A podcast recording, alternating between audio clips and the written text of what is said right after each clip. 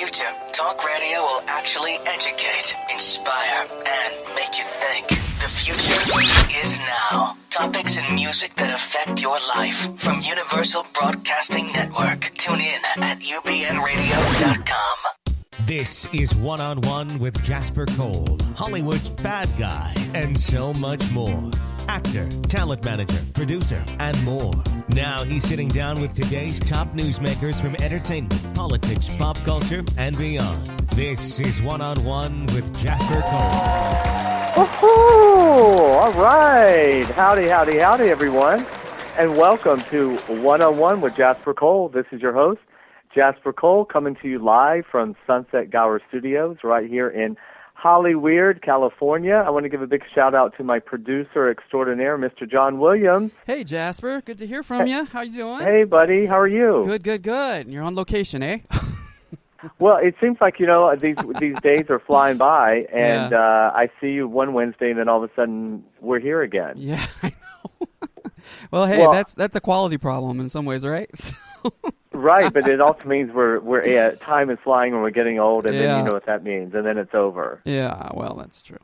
Well, listen, everyone. I wanted to say welcome to the show, and please remember to follow us on Twitter at uh, 101 J Cole, and fast, uh, Facebook is 101 with Jasper Cole, and then you can go to my website jaspercole.com, and there's also a link for the show on there. And we also have our YouTube channel, and about two two or three days after this live broadcast, it goes up on uh, YouTube, and of course we're on iTunes and Stitcher and Venus and Mars and uh, wherever JW. Where, where else are we?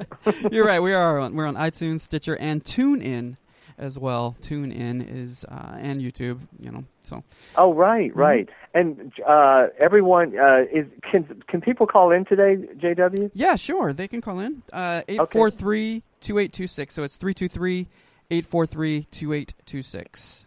Great, because I think I'm, I'm I think today's topic is going to be of interest to everyone. We are so honored today. Our guest is coming up after the break. Um, I, she calls herself, I love this, activist, Oh, actress good. and activist. Yeah. Uh, Donzaleigh Abernathy, and she's a veteran, veteran, accomplished actress, and also civil rights activist. Um, her father was the late Ralph Abernathy, who, uh, along with Martin Luther King Jr., pretty much created the entire American civil rights movement. And uh, they worked hand in hand through all of the passages of laws in the 60s. And, you know, she is from Atlanta, Georgia. I'm from Athens, Georgia. Um, I lived in Atlanta for two years. So for me, there's so much I want to talk to her about as a fellow Georgian. And I grew up, obviously, around this whole the, the Abernathy family and the Martin Luther King family. If you go to Atlanta, there are streets named after them. Um, you know, buildings. It's just a real. It's just an amazing tribute to both uh, Ralph Abernathy and Martin Luther King Jr. And uh, JW, in today's society, it just seems like the racial situation has gotten out of control, don't you think? It sure has. It's like history is repeating itself. Yeah, I really want to talk to Donzaleigh about, you know, I've gotten a lot of good questions on Twitter and mm-hmm. people on Facebook because they really want to get her opinions, obviously, on, you know, where we are today. And in some ways, like you say, you know, the movie Selma that j mm-hmm. was released last year, when you watch Selma and dealing with the shootings in Ferguson and the shootings in, in Char- you know, Charleston, and now apparently something happened just today in Cincinnati. News was breaking. I, I haven't found the actual story yet. And then we have Sandra Bland in Texas. You know, it it just seems like in many ways it's it's two steps forward, two steps forward, and forty steps backward. Yeah, and especially now with with uh, technology and the fact that everyone has a cell phone camera, it makes everybody a reporter. You know, so everybody is is is witnessing and reporting on social media what's going which on. is great in Yeah. a way because you Mhm. think about it. But what's even but what's disheartening is there are, there are cases now, even with like with the Sandra Bland, even with the even though the cops know the camera's there, Yeah, they still act a fool. yeah, that's that's what I don't get. But then again, look at the reality TV. I guess uh, when the, you, you- you're used to having cameras being on, you still act yourself at times. I, I mean, in some cases, that's what's happening with some of these people on reality TV. They forget the cameras are there. They just yeah. But i noticed with the sandra bland situation if you if you recall a lot of the stuff happened you know the cop knew to sort of take her off camera. Thank god there was a there was a citizen standing by filming on his or her iphone. Mm-hmm. because a lot of the footage that we end up seeing to the to the right of the car came from this individual's phone not from the the the camera on the dash cam Right. you know and and so cops are learning you know sometimes and they can turn these cameras on and off so it's almost like well if they have that ability to do that then how can we rely on them True. yeah so yeah so this whole thing you know i feel like and we'll talk with Donzaleigh about this as well and i think we might be joined by our co-producer and publicist Dominic Friesen, I may be joining in on the conversation. I think, I hope that yes. would be great. Yes, he is here. Uh, yeah, because it just seems in many ways, you know, since Obama was elected in what 2008, um, you know, there was this great hope when he was elected, first African American president, and it just seems like it just brought the true crazies out of the woodwork. mm-hmm. You know, maybe the most, you know, right wing, the most uh crazies of all. But it just, I don't know, it almost seems like for a while, I guess we felt like racism was sort of, Uh, you know, we're making progress, and then all of a sudden, after Obama was elected, it just seemed to throw it out there, like it just shot out of a cannon. You know, the whole Tea Party was developed, and you know, one thing I really want to talk to Donzaleigh about is too, as a Southerner, I don't know, I just, and this is not making a generalization of all Southerners, because mm-hmm. clearly there's a large liberal and Democrat contingency in the South. But the general perception right now of the South is that it's just going backwards in so many different ways. Yeah. You know, Texas wants to secede from the Union. Um, you know, Georgia, Alabama, so many of the southern states have just gone completely red. And I, you know, when I grew up there, my parents were liberal Democrats, and I Georgia was more of a de- Democrat state. And I mean, even if you're not talking political parties, just in terms of tolerance and and racism, you know, it's um, it it just it I I defended the South for so many years when I moved out here, you know, rightfully say so rightfully so saying, you know, not everybody in the South is a racist or a bigot. Right. Uh, these days, it's getting harder and harder for me to do that because you turn on the news and you see these, you know, the whole Confederate f- uh, flag situation. Yeah. You know, the flag's still flying in certain states. Do you think it's a vocal minority, or do you think it's the majority that's speaking? Well, the scary thing is, I want to, I want to believe, I, I want to believe it's a minority, Mhm. but, I, and again, I don't know if it's because we have more media focusing Yeah. on stuff now. Sensationalism. That's why I'm wondering. You know, I mean, when you If re- it's, yeah, yeah, yeah, it's, it's like what came first, you know, the Yeah. chicken or the egg. But I Mhm. do believe, because of social media, and again, a lot of the trolls that troll around in the chat rooms and stuff. Of course, not in our chat room, but um, Right. people can hide behind their computer yes, and but but my point is i think they can be they can show their true racism behind the computer no, that's true. because they're not you know they're not they're usually no one knows exactly who they are Yeah, well, that's why YouTube was pushing for the real names. You know, just like Facebook requires your real name, and they're and they're trying to enforce that that you use your real name for accountability.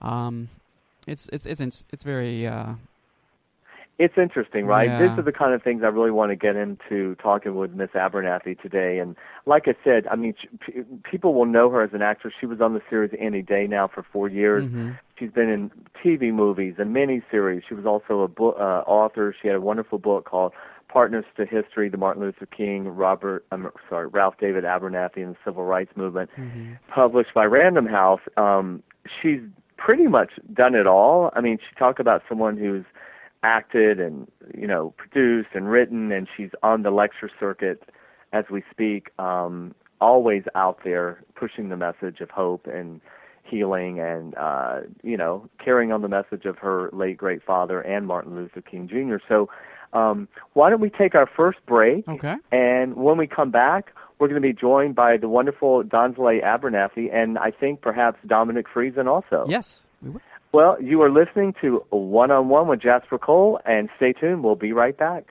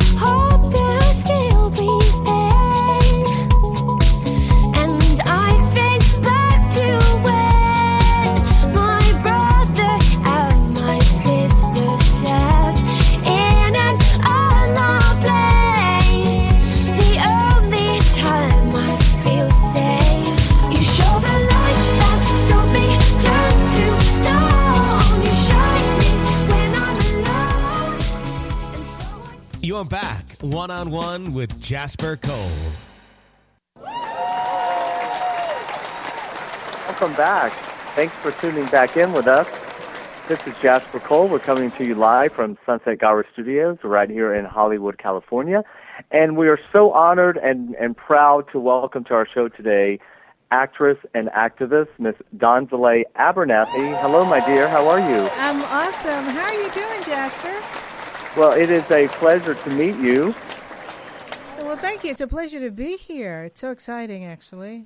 Well, listen, as a fellow Georgian, um, I was born and raised in Athens, Georgia. Okay, University of Georgia Territory. Go Bulldogs! and I, I did, and I lived. I started my acting career in Atlanta um, at the Alliance Theater, and I lived there for two years before I moved um, out to Los Angeles. So, um, first of all, as a fellow actor, I'm, I'm really a big fan of your work. I think you've just done outstanding work throughout your career as an actress. Any Day Now is one of my all-time favorite series. Ah, thank you. You know, I began my career at the Alliance Theater as well. Oh my God, isn't it? And you know, it's still going strong, and it's just gotten bigger and better every year. Oh my God, I loved it. I, I never thought that I'd ever do television or movies. I just thought I was going to be this diva of the theater. you know, uh, oh my God, I love it. Um, the Alliance, that's that's an incredible theater. I worked, I did Antony and Cleopatra there. I did for colored girls who've considered suicide when the rainbow's Oh. enough. And then I wrote a play for the Gay Men's Chorus about uh, Billy Strayhorn. Uh, that Oh, was wow. produced. Well, actually, they did that at the um, uh, the the Philharmonic, which is right there at the same space. Sure. Is that Partners to History? Uh, no, no, no. It's about Billy Strayhorn, uh, who Oh, was. okay. He wrote this. He was a gay composer. Oh, the it was called Lush Life, right? The Lush Life, right? And it was for the Gay Men's Chorus, and it was all. Billy Strayhorn wrote all of these great, great, great old songs.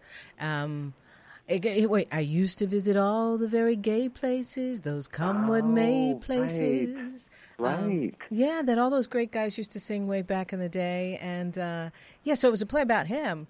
But uh, Partners to History is the book that I wrote. That's So- your wonderful book. Okay, got it. Well, first of all, you've done so much, and you're truly a hyphenate. I mean, if anybody is, it's you. I, I totally love this uh, uh, activist that you use to describe yourself. I love that phrase because it combines the two things, your two great passions, together so well. Well, you know, it's in my DNA. It's not like uh, I, I try to walk away from it, but you know, I You can't. can't. I can't. And uh, you know, I, I I think that when God puts you in certain circumstances, uh, you've got to rise to the occasion, and I think that's what's happened to me. And um, it, I, I have to speak up for what I believe is right. Uh, Absolutely. And well, uh, you were taught that as a child, you know, clearly with your with the the family history. And I have to say, you know, I mentioned in my opening, growing up in Georgia, um, especially if you live in Atlanta, you know, Ralph Abernathy and Martin Luther King. There's streets, there's buildings, there's monuments named after Yeah. uh, both men, and there's just such a rich history there of the civil rights movement, which it's such a dichotomy in many ways because JW and I spoke in the beginning about sort of the the stereotype of the South, you know, that it's you know, you have the good old boys, the the racist and you know what I mean? There's always been this sort of they're there. cloud. When I yes, and so when I first left and I came out to California, I was constantly defending the South because I would say to people, you know, wait a second, Atlanta is this multicultural city. You know, they have a huge gay population. Yeah. You know, it's predominantly an African American city government. Uh, it, you know, and a lot of people just didn't get that. Ironically, and and you can attest to this, how the entertainment industry now has just exploded there in the last five to ten years as well. Oh my God! Yeah, when I began, um, after I worked at the Alliance Theater, and they wouldn't cast me as um, Portia and Julius Caesar because they said Brutus was coming from New York and they needed a white actress. That's when I started working behind the camera, and at that point, there weren't any black women working behind the camera in Atlanta. I spent seven years behind the camera, and it would just usually be about three black people, and now Ugh. it's it's it's blossoming. It's incredibly diverse, and because they've changed the tax laws, uh, production companies are coming to Georgia, and hopefully, you know, because the new governor in uh, Louisiana has changed the tax laws again, Mm-hmm. all those shows that would be going to New Orleans and Louisiana will probably be going to Georgia, which will boost our economy. Thank goodness. which would be great because you're be right. Louisiana had it for a few years. They were sort of the they got all the shows to start with, but now you know, as you know, because you work all the time. I mean, it's not just Tyler Perry. I mean, the CW's there, BET's there. Uh, there's Movies also are there. Wilmington North. Yeah, exactly. Um, uh, Jennifer Garner's making a movie there right now. Um, uh, lots of movies are happening, and and like you said, you were saying Wilmington, North Carolina. There are lots of things that happen in North Carolina as well. So the Well, South not- is rising again, but in a better way than it was before. Oh, Yeah. I- I- exactly. I mean, I have an, an a- I, I I probably go on tape for more auditions for my Atlanta agent lately than I do for my Los Angeles agent Oh. because there's so much work happening. But um, well, I wanted to talk about. Um, it's interesting because I, you know, I started. I'm 51, and I started first grade in 1970, um, right when desegregation had began with the schools. And I tell this story of when I started first grade there was the all black high school and there was the all white high school and then there was the uh, an elementary school in the middle and I was starting at the school in the middle. And the on my way to school the first morning I saw all these people marching with signs and you know the cops were out there and I just thought oh wow this is so exciting. Is this how is this is this for me? But I mean it was it was only as an adult looking back on that time of exactly what was happening um, what was happening in my town, a lot of the uh, Caucasian families were taking their kids and putting them into uh, private schools. Right. And my parents were very liberal Democrats, and they did not do that. And so, you know, I started first grade, and I was probably one of 10 white kids in a predominantly all black school. And thank God that's how my life went because I really, I didn't experience prejudice and racism from within my own family. I saw it around me, of course, but I remember at that time, you know, there were a lot of there was pushbacks from both communities. As you recall, I mean, there were. It wasn't like everybody, not not everyone from the black community wanted uh, desegregation, nor the Caucasian community. Can you But- well, talk about that? Yeah, well, uh, now what I want to say is, uh, at that period, we did want integration, hands down. The black Right. community wanted integration. Um, y- you were blessed enough to not have to grow up under Jim Crow. But Yes. under Jim Crow segregation, I couldn't go to the public bathrooms. I could not drink from the water fountains. I was always, you know, made to feel that I was a second class citizen. I also know that there were signs in a neighborhood that is, that was adjoining my mother's neighborhood that said whites only, which meant you couldn't even drive your vehicle through that neighborhood. Uh, Wow. Beaches were segregated. I could not go to the Savannah beach until I was much older. And when I finally went to the beach in Savannah and put my feet in the Atlantic Ocean, I was floored. I was outdone because I had been waiting all of this time to be able just to feel the ocean. And Southerners had a way of of doing things, and they wanted to uphold this doctrine of segregation, uh, Jim Crow, which was hurting society. Now, there were a lot of white people that were incredibly liberal. Our home was integrated. There was a white minister named Bud Walker who came and lived with us. And so when time came for us to integrate the elementary schools, and we integrated the elementary schools in the state of Georgia, um, I, I didn't understand um, you know what why we needed to do it. Why weren't the schools already integrated? If our home was integrated why couldn't the schools be integrated? And i remember raising my hand when my mother asked the question you know because we grew up in a very um, you know, sort of traditional, strict environment. And my mother asked us what we yes. very proper. She asked me what I wanted, and my hand went up first, and I said, "I want to go. I want to go," because I didn't want to be in the all black school. And I, you know, um, Yolanda King, Martin Luther King's oldest daughter, used to take acting lessons from this man named Mr. Walter Roberts, who was the father of Julia Roberts. and Julia, Eric- yes, and Eric Roberts. That's right. And they lived on Juniper Street. And on Saturdays, oh my God. after ballet, we used to go over there to Mr. Roberts' house, and I had a wicked crush on Eric Roberts. I did. Well, who didn't, right? okay. He was so gorgeous, but Mr. Roberts was even more beautiful than any of his children have ever been. And he was just incredibly talented. And I just, I loved him. And every time we put on our little plays, Mr. Roberts would come. And so I figured that if I would integrate this elementary school, I'd get to go to school with Eric. and I would see Eric because they lived on Juniper right near Midtown Atlanta. So Sure. I didn't know that they went over there to Morningside, but I was thinking, okay, I'm going to go to school and I'm going to see Eric every day instead of on Saturday.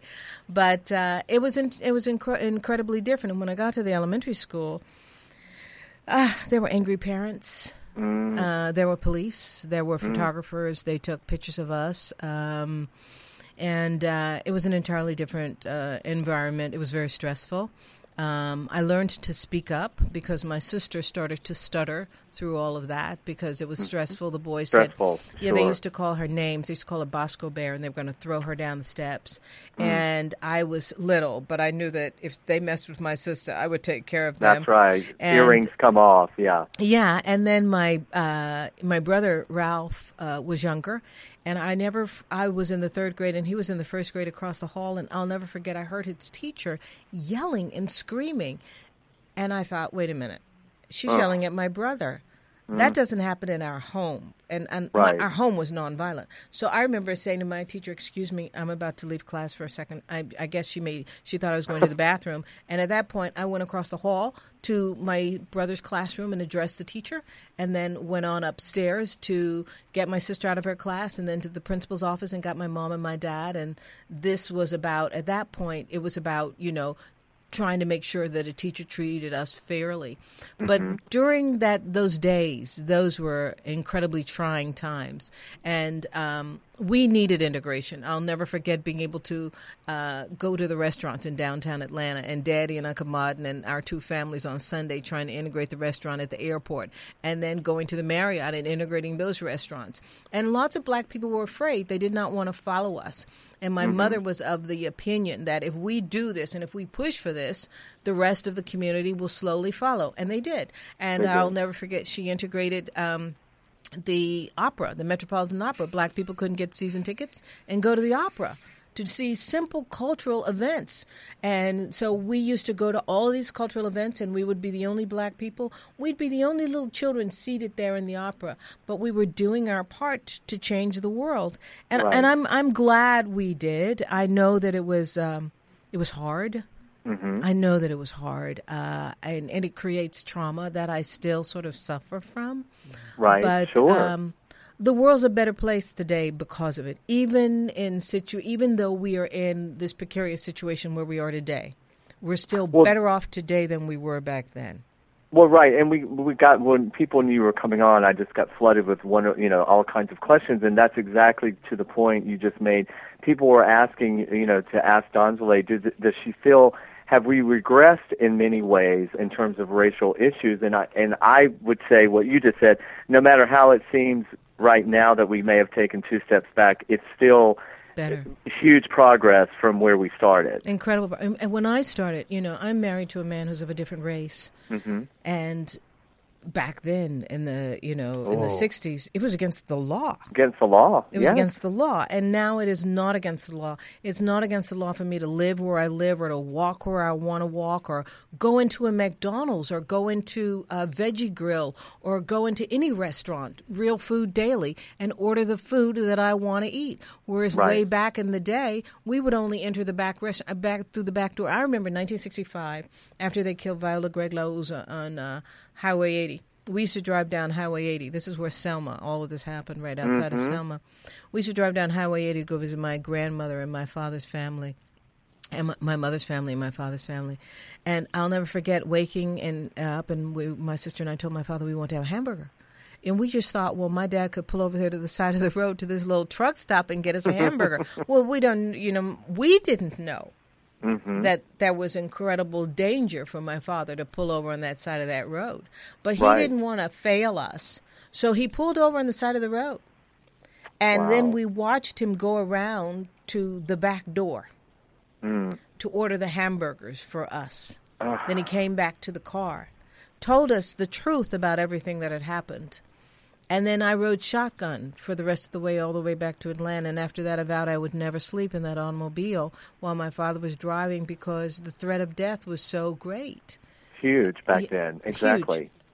So, Well, it's I don't you know it's, it, we were talking in the beginning about all the racial shootings and you know the Sandra Bland and the oh Ferguson and the, Oh yeah. the, the the incidents in Charleston and I don't know. I don't. I don't have the answers clearly. I I just question everything. But I, it's you know when Obama was elected in 2008, of course there was this wave of hope that you know things were going to get better. But it seems like to me that it just brought the crazies out of the woodwork. Well, what it know? was was, you know, people were like, let's keep that White House white, not black. And Mm-hmm, what it did was it polarized America because they were like, oh my God, we have a black man here. Let's go backwards. Let's go backwards. And so it did bring all of the crazies out. It made people start to question race. And there was hope.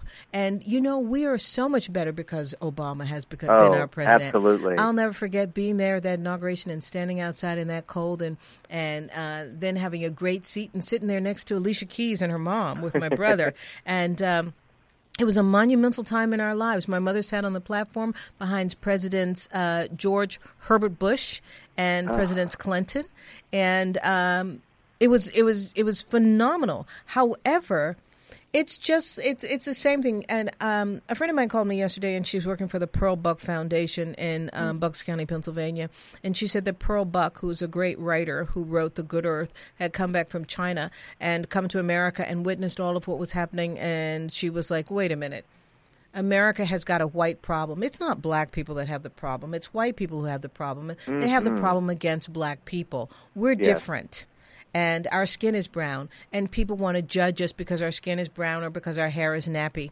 And one, and, and invariably, they tell the group that's on the bottom economically or socially that at least you know you better be better than that negro. And so hmm. then you have poor whites fighting poor blacks or poor latinos fighting poor blacks. And we're all on the bottom of the barrel scraping for hmm. nickels and dimes and quarters afraid to look up to see that all the dollar bills and all the successes up above us. And why are we fighting among each other? We need to rise up and and go for the bigger things. So when obama goes up and he goes for the bigger things then people are like oh no we've got to stop him because if he goes there, that means more black people will be there, more uh, Latinos and or gays or or women, and and then there it's fear, and and that's exactly what Fear. it is. My dad used to say, "We fear each other. We we no, we hate each other because we fear each other."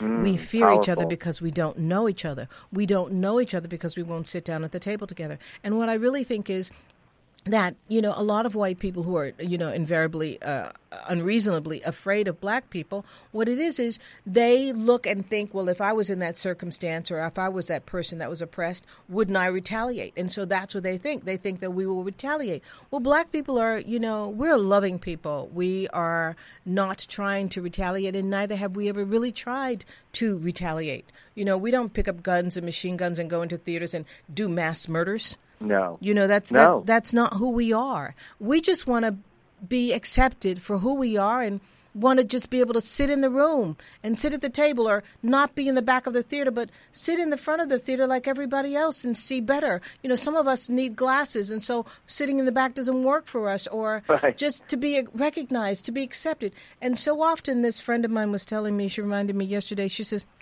they don't even consider us. I'm in oh. an all white environment, Donzaleigh, and you know, people look around everybody else in the room and they talk to everybody else in the room and they ignore me. And I thought, oh my God, Laura, I, I totally understand. I can go stand in the coffee shop on Beverly Drive with my husband, and invariably they will ask him and everybody else ahead of me what it is that they want, and I'll be standing right in front of my husband, and they won't ask me. and we're talking 2015 in Los Angeles. You know, so that's that was. I was going to ask you when you first started to travel um, outside of the South. It, were did you f- perhaps like maybe went to New York? Were you did you start to f- see you were treated better at times when you left the South back earlier when you were younger? Well, Do you? Yeah, it was better when I when I first left the South. The earliest that I remember it was 1963, and that was went to the March on Washington. And then I saw a diverse crowd of people at the March on Washington. It was people of all different colors, and they were Right. you know together, and Right. so that was different. Uh, we were in a nice hotel. That was Mm-hmm. different. Um, I remember we went to the New York World's Fair that was different. We uh, stayed at the Riverdale Motor Inn, uh, but um, Martin and Coretta and their kids stayed at the home of um, this uh, the Norton Jones family, and I'll never forget that night. Mike Nichols came to dinner with Elaine May. and Wow. uh, you know it was an integrated you know gathering, and it was rem- remind it reminded me of what had happened in my home. But I remember running around and and and being you know being feeling very comfortable. And then riding on the subway and, and seeing New York and seeing the World's Fair, and there not being that same level of discrimination um, at that point, the deep south, it was it was it was terrifying. I know that even today, I still have um, issues, and I think that's my issue. But I'm not trying to go to Mississippi, Arkansas. I was in Texas recently, and um, I found myself looking over my shoulder and questioning a lot because um, of a previous bad experience that I had had in Texas. And so when Sandra Bland had her experience in Texas, I wasn't surprised. Uh, but, you know, um, the South is the South. And um, they have got to get over the Civil War. They still call it the War of Northern Aggression. And They this s- Confederate flag situation, it's always been so embarrassing to me in general. You know, and and Donzaleigh, f- forgive me because I don't know.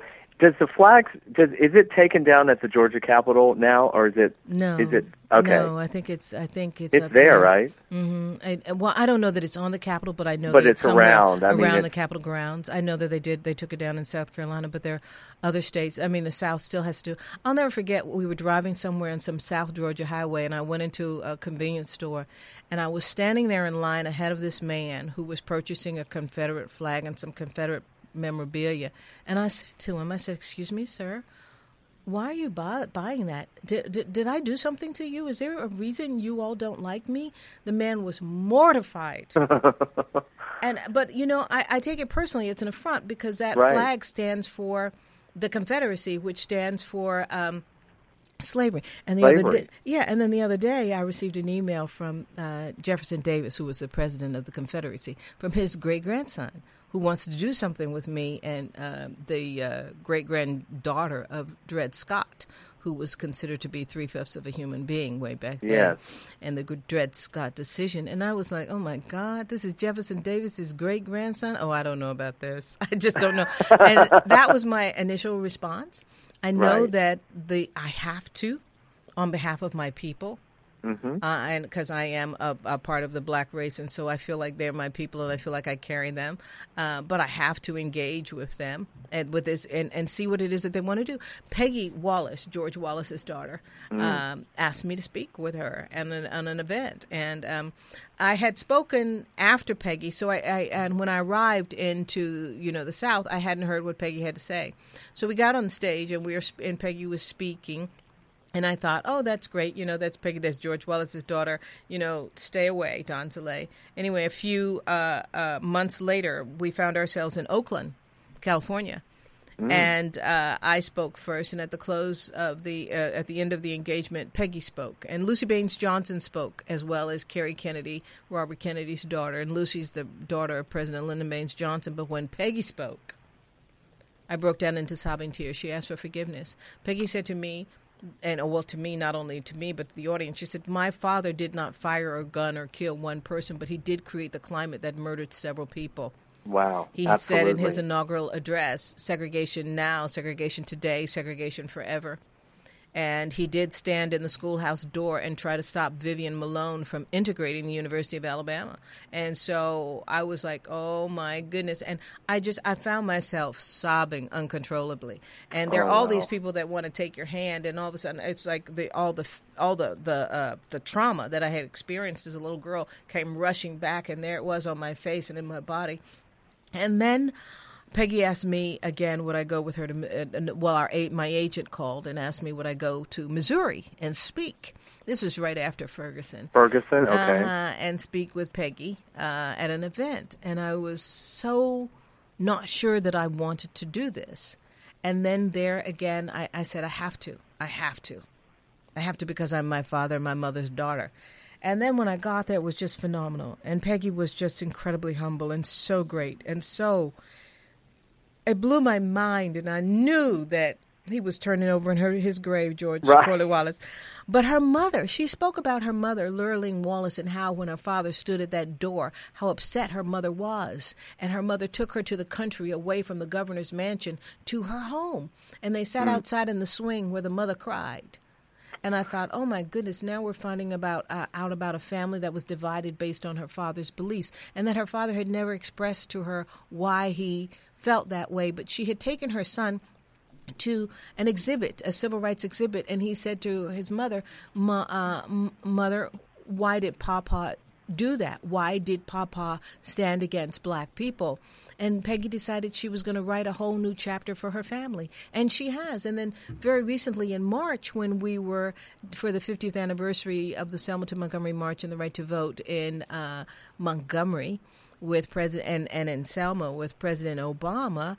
Um, Peggy apologized to John Lewis um, Wow. and to the black members of Congress and the Senate in front of a, a host of Republicans who had attended the event as well. And um, I saw a change arriving arising in America, and it's slow, but it is It's actually slow. happening. Well, she's an example of you know racism is generally not born. I mean, you're taught. You You're know, taught. babies are born pure and innocent, and she's an example, Peggy, of growing up in a, a a, you know situation of not you know being taught racism and hatred mm-hmm. by her, and, and, and and kids pick up on everything. So whether the dad actually set her down and said anything or not, she she knew what was going on subliminally. You know, right, and her. I think her mother was the one who taught her otherwise. But the thing I think, when you see someone like Peggy, you see the power of love and nonviolence at, at and work. forget and forgiveness. and forgiveness. Because we had i'll never forget my dad told me that george wallace had called and wanted to have an audience with him. And i said to my dad oh no you're not going to see george wallace. You are not he said Donzaleigh i am going to see george wallace and i want to hear what he has to say. So my dad went down and he said that george wallace apologized and asked for forgiveness. And um, at the very end of his life those were black people that were around him there was a black man who was taking care of him and the same thing would happen to George Wallace, who I mean George um, uh, uh, Lester Maddox, who Lester had been Maddox, the governor yeah. of Georgia with the axe handle, who wouldn't let black people into his restaurant. He came down with cancer, and apparently at the end of his life, he surrounded himself in a black community where black people were taking care of him. And and Strom Thurmond, look at him. The, look at him. Yeah. Strom Thurmond. We come to we we soon discover that he has a, uh, you know, uh, Biracial. the- but he, the reason he had a biracial child was because he loved a, bi- a black woman.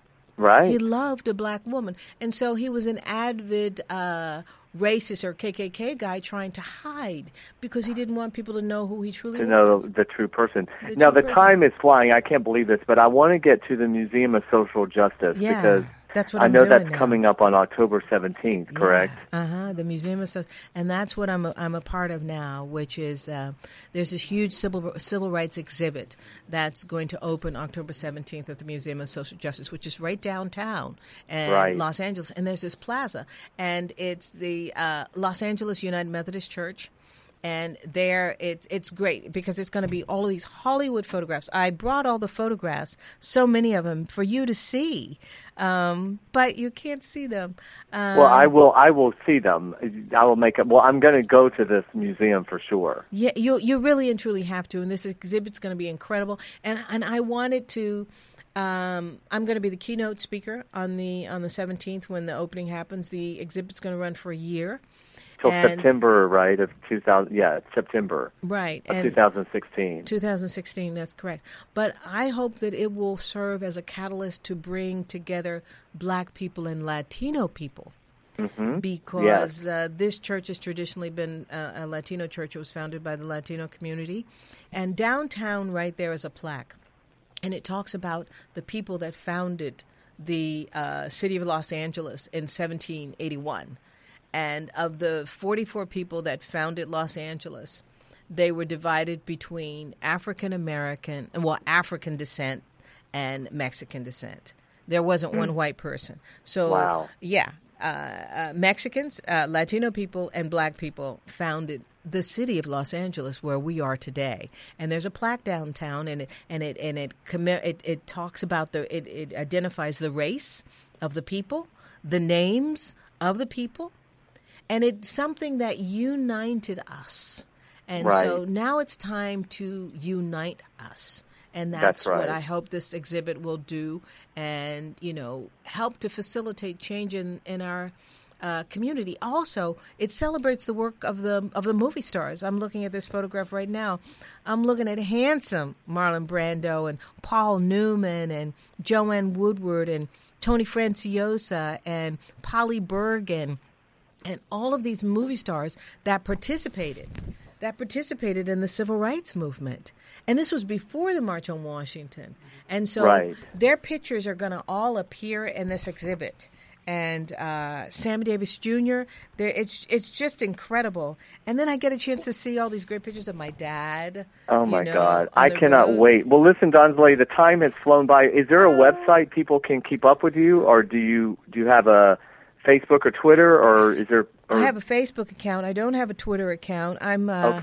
I'm still trying to uh, wrap my brain around Twitter. but